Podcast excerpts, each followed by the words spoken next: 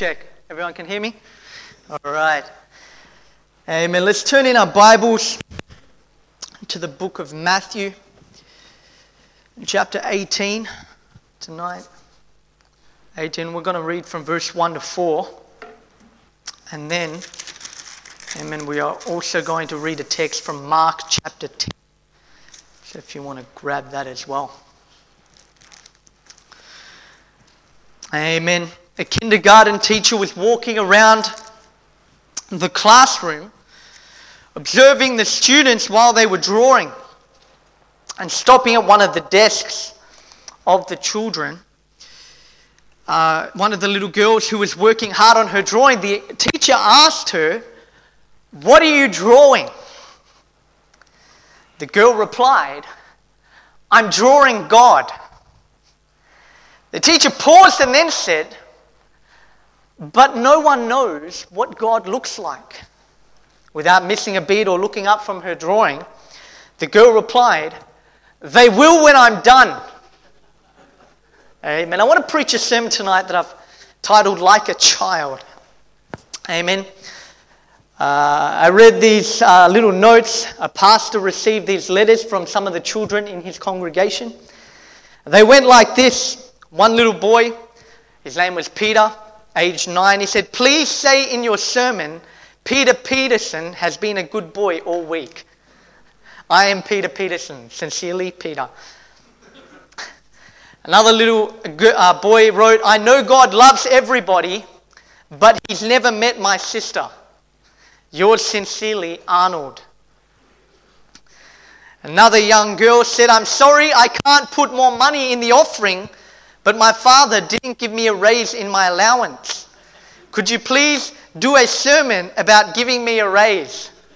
Love Patty. Stephen wrote, I would like to go to heaven someday because I know that my brother won't be there. uh, and then Ralph said this I liked your sermon on Sunday, Pastor, especially when it was finished. Amen. Hopefully that's not the case tonight. Amen. Let's read our text, Matthew 18 and verse 1 to 4. At that time, the disciples came to Jesus saying, Who then is the greatest in the kingdom of heaven? Then Jesus called a little child to him and set him in the midst of them and said, Assuredly I say to you, unless you are converted and become as little children, you will by no means enter the kingdom of heaven. Therefore, whoever humbles himself as this little child is the greatest in the kingdom of heaven. Amen. Let's jump to Mark chapter 10. I'm going to read from verse 13 to verse 15.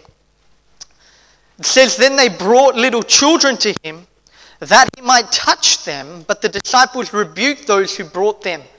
But when Jesus saw it, he was greatly displeased and said to them, Let the little children come to me, and do not forbid them, for of such is the kingdom of God.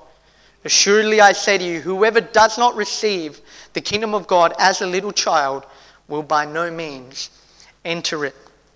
Amen. Firstly, tonight I want to talk about childlike, not childish. And then when Jesus says that we must become like little children, he is obviously not talking about becoming childish, right? There is a big difference between being childlike and being childish. The Bible is full of admonitions, instructions for believers to grow up. Amen? The Bible tells us that we need to mature in the faith. Hebrews 5 12 to 13. Paul writes to the Hebrews and he rebukes them. He says, You have been believers for so long now that you ought to be teaching others. Instead, you need someone to teach you again the basic things about God's Word. You are like babies who need milk and cannot eat solid food. For someone who lives on milk is still an infant and doesn't know how to do what is right. Paul is rebuking them, saying, Why are you still on formula? You guys should be eating steaks by now. Grow up. 1 Corinthians 14 20 says, Dear brothers and sisters, don't be childish in your understanding of these things. Be innocent as babies when it comes to evil, but be mature in your understanding of matters of this kind. Talking about the Word of God. Back in, our, back in Mark chapter 9, we read here, we find in Mark 9 the context for this scripture that we've just read in Matthew 18 when they come to Jesus and say, Who is the greatest? It says in Mark 9 33 to 37 Then Jesus came to Capernaum, and when they got to the house, he asked them, What was that that you were arguing among yourselves on the road? But they kept silent, for on the road they had disputed among themselves who would be the greatest. And then when he sat down, he called the twelve and said to them, If anyone desires to be first, he shall be last of all and servant of all. Then he took a little child and set him in the midst of them. And then from then is where we pick up our text in Matthew 18. In light of this, we see that Jesus is rebuking the disciples for being childish. And maybe it's because just earlier on in Matthew we read that Peter, James, and John went with Jesus to the Mount of Transfiguration. They're up there on the mountain. They see Jesus in his heavenly form. They see Moses and Elijah come down. Amen. It's glorious. And as they come back uh, to be with the other 12, maybe they're thinking, you know what? We're the greatest. We're the chosen three. You guys didn't get to come up with us. We're the greatest in the kingdom. And so they begin, maybe that's why they begin to argue. But whatever the reason, Jesus is saying this is childish. And what he does, he calls over this little child and he begins to school them by using the example of this child. In verse 3 of Matthew 18, it says, And, and he said, Assuredly I say to you, unless you are converted and become as a little child, you will by no means enter the kingdom of heaven.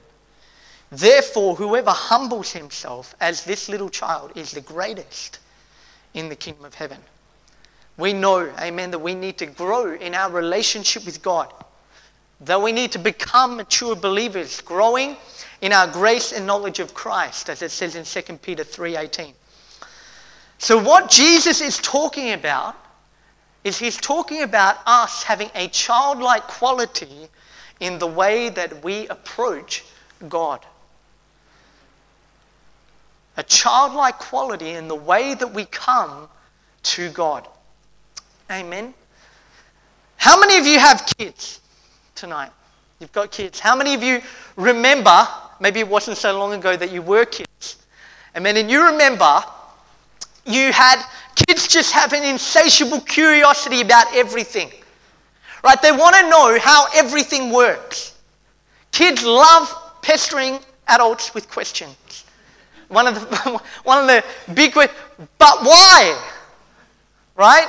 kids are always asking. And the, because they realize that they're looking at something, they realize, I don't know what that is, or I don't know how that works. And I want to find out. And so they ask, they want to find out stuff. Someone once said, Don't be upset that your kids pester you with questions. Be honored that they think you know the answers. Amen? But this is the heart of a child. It's a childlike humility. Right? They're not afraid of asking questions when they realize that they don't know something. The story was told of a father and a son who went fishing one day. After a couple of hours out on the boat, the boy suddenly became curious about the world around him. He asked his father, How does this boat, boat float? The father thought for a moment, then replied, You know, I, I don't rightly know, son. The boy returned to his contemplation, then turned back to his father. Dad, how do fish breathe underwater? Once again, the father replied, You know what? I don't know. A little later, the boy asked his father, Why is the sky blue? Again, the father replied, You know what? I don't know. Worried he was going to annoy his dad, the kid asked, Dad, do you mind me asking you all these questions? Of course not, son, the father replied. If you don't ask questions, you will never learn anything. In this instance, he didn't learn anything anyway. Right? So when your kids have this humility, they want to ask questions. They know that they don't know the answers. The problem is, is that kids grow up. They become teenagers. And they stop asking questions because all of a sudden they know everything that there, is to know about anything. What's happened? They've lost their humility. In our text, the disciples are getting a lesson in humility. Jesus says to them, Therefore, whoever humbles himself as this little child is the greatest in the kingdom of heaven. He says, Assuredly I say to you, unless you are converted and become as little children, you will by no means enter the kingdom of heaven. Jesus is talking to his disciples here, and his disciples, right? Those who are following him, who've been following him for his entire ministry. And he says to them, You need to be converted. Converted from what? Right? They have a sinful mindset, a carnal mindset. I mean, how many know what sin is? Right? Sin is rebellion against God's law. In essence, sin is doing things your way. Right? God has said, I want you to obey these laws. I want you to act like this. And you say, No, I'm going to do things my way. I'm going to do what I want. In essence, that is sin, rebellion against God. Jesus said in Matthew 20, verses 25 to 26, But Jesus called the disciples to himself and said, You know that the rulers of the Gentiles lord it over them, and those who are great exercise authority over them. Yet it shall not be among you. He's saying, you know what? This is how sinners think. This is how they think that you become great so that you can tell other people what to do. You can exercise authority. But Jesus is saying this isn't how the kingdom works.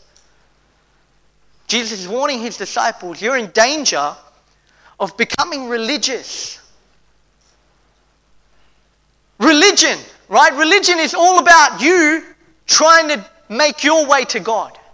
You doing it your way. That's the essence of religion.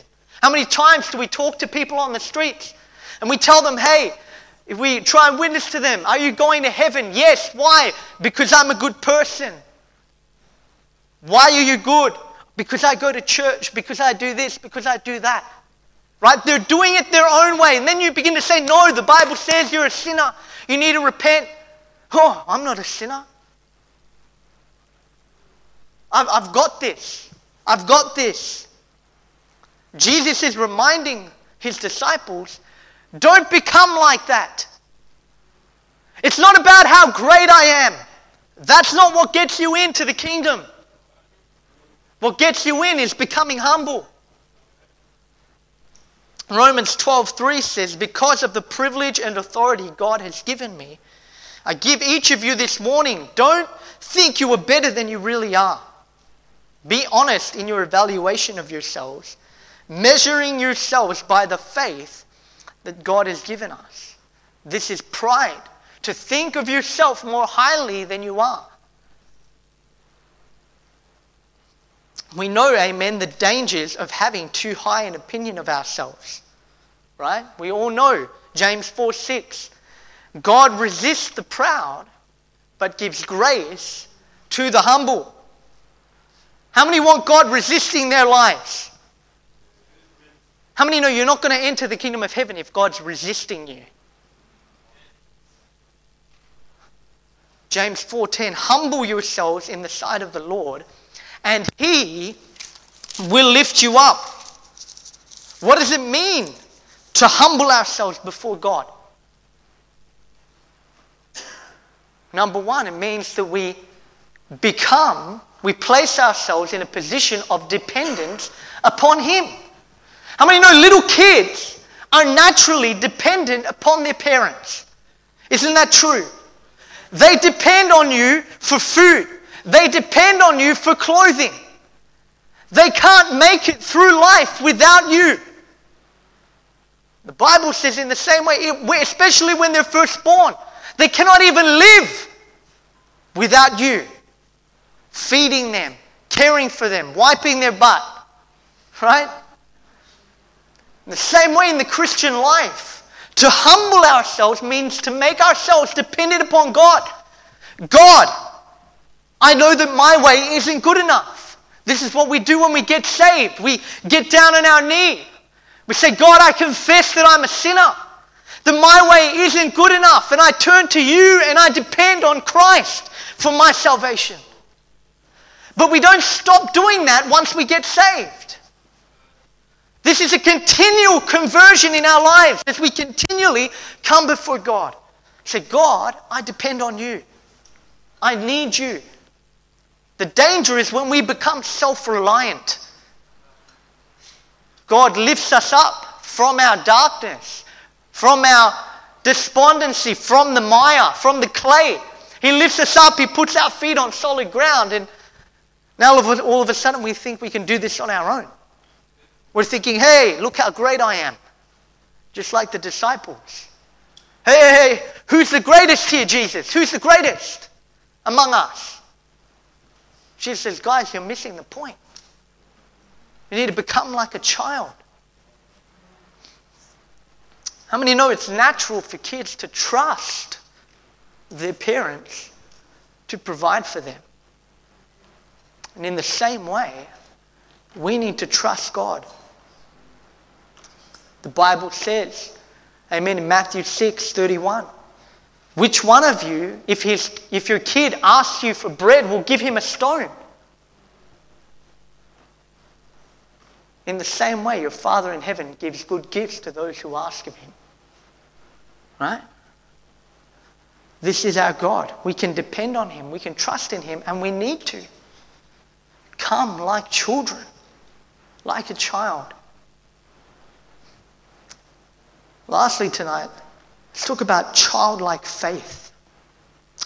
In our second text, Mark 10, verse 13, then they brought little children to him that he might touch them. But the disciples rebuked those who brought them. But when Jesus saw it, he was greatly displeased and said to them, Let the little children come to me, and do not forbid them, for of such is the kingdom of God.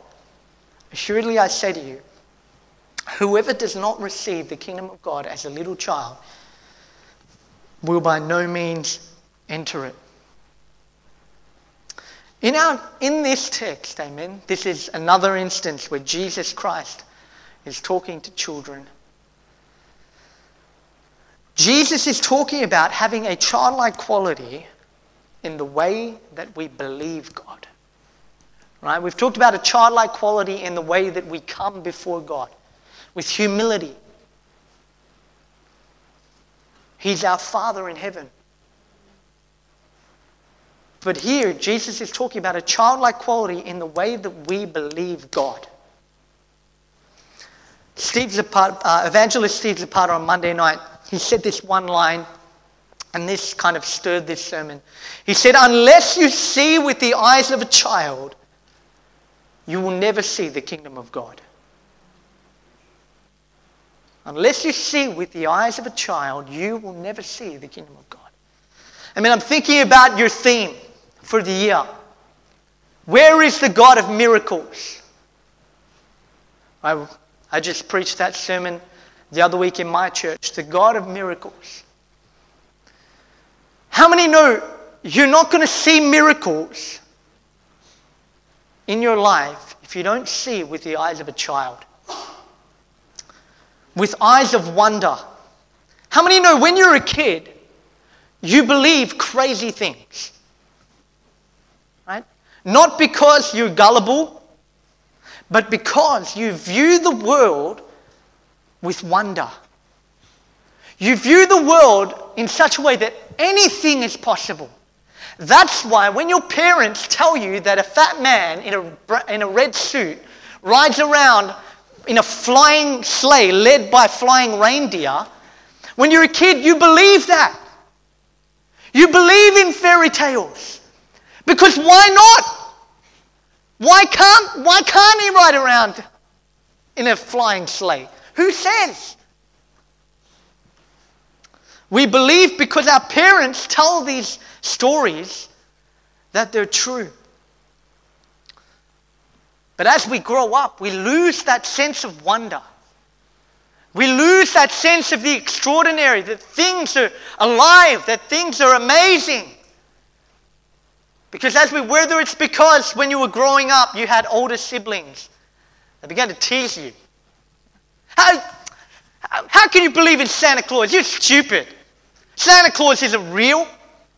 And then all of a sudden you realize, man, my parents have been lying to me.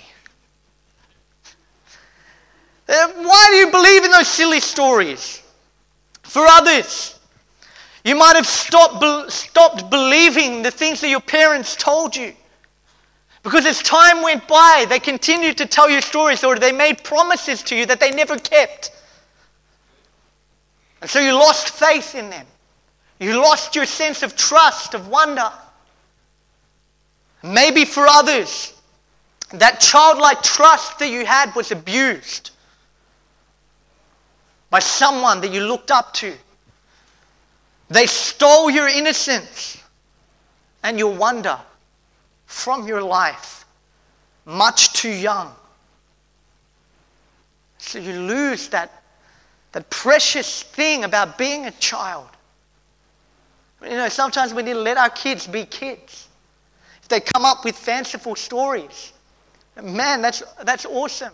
Rather than say, oh, no, that's not, that's not, that's not. Encourage that sense of wonder, that imagination. Because when we come into the kingdom of God, we need to come to God in that way. The Bible says, with man, this is impossible, but with God, all things are possible. How many you know kids have no problem ch- trusting their parents? They jump off, you know, into the pool the other day. I was there. there's this little girl. And we're there at the pool, and she's like trying to get her dad's attention. She turns around, she just leaps out. Just her dad, just in the nick of time, catches her. I mean, we need to be like that with God. Ask Him for impossible things. How many know we're not going to see any miracles if we don't ask? James says, You have not because you ask not. Many times, that's the reason why we never receive from God. Because we don't trust Him. We've lost that trust. People have burnt us. We're not sure. God, oh, it's, nah, it's a stupid request. I don't want to bother God with this in my life. Or God's got so much, He's not going to care about me and my little problem. How many know the Bible tells us that His eye is on the sparrow? The Bible tells us that He numbers every hair on our head, that He cares about us. And Jesus is telling His disciples to come to God with this childlike faith, to believe Him for the supernatural, to believe Him in your life, that He can do miracles Amen. I read this story. Dr. Helen Roseveare, who was a missionary to Zaire, told the story a mother at their mission died after giving birth to a premature baby. We tried to improvise an incubator to keep the infant alive, but the only hot water bottle we had was beyond rep- repair. So we asked the children to pray for the baby and her sister. One of the girls responded, Dear God, please send a hot water bottle today. Tomorrow will be too late because by then the baby will be dead. And dear Lord, send a doll for the sister so she won't feel so lonely. That very afternoon, a large package arrived from England. The children watched eagerly as we opened it. Much to their surprise, under some clothing was a hot water bottle. Immediately, the girl who had prayed so earnestly started to dig deeper, exclaiming, If God sent that, I'm sure He also sent the doll. And as she began to look through the box, she was right. She found a little doll. The lady, Dr. Helen, then went on to say, The Heavenly Father knew in advance of that child's sincere request, and five months earlier, he had led a group to include both of those specific articles. How many know we don't ask? We don't receive if we don't ask. How many can believe God for some crazy things this year? Man, we want to see miracles. We want to see that back wall filled up with all the miracles that God wants to do. Amen. We still serve a God of miracles who heals the sick, who opens blinded eyes, who brings restoration in families, who saves and transforms lives. And on our flyers, we have that little catchphrase a church where Jesus Christ is still changing lives. That's this church too, right? Jesus Christ is still moving. We need to come with a childlike attitude of approach, of humility, and a childlike attitude of faith tonight. Amen. Let's bow our heads and close our eyes.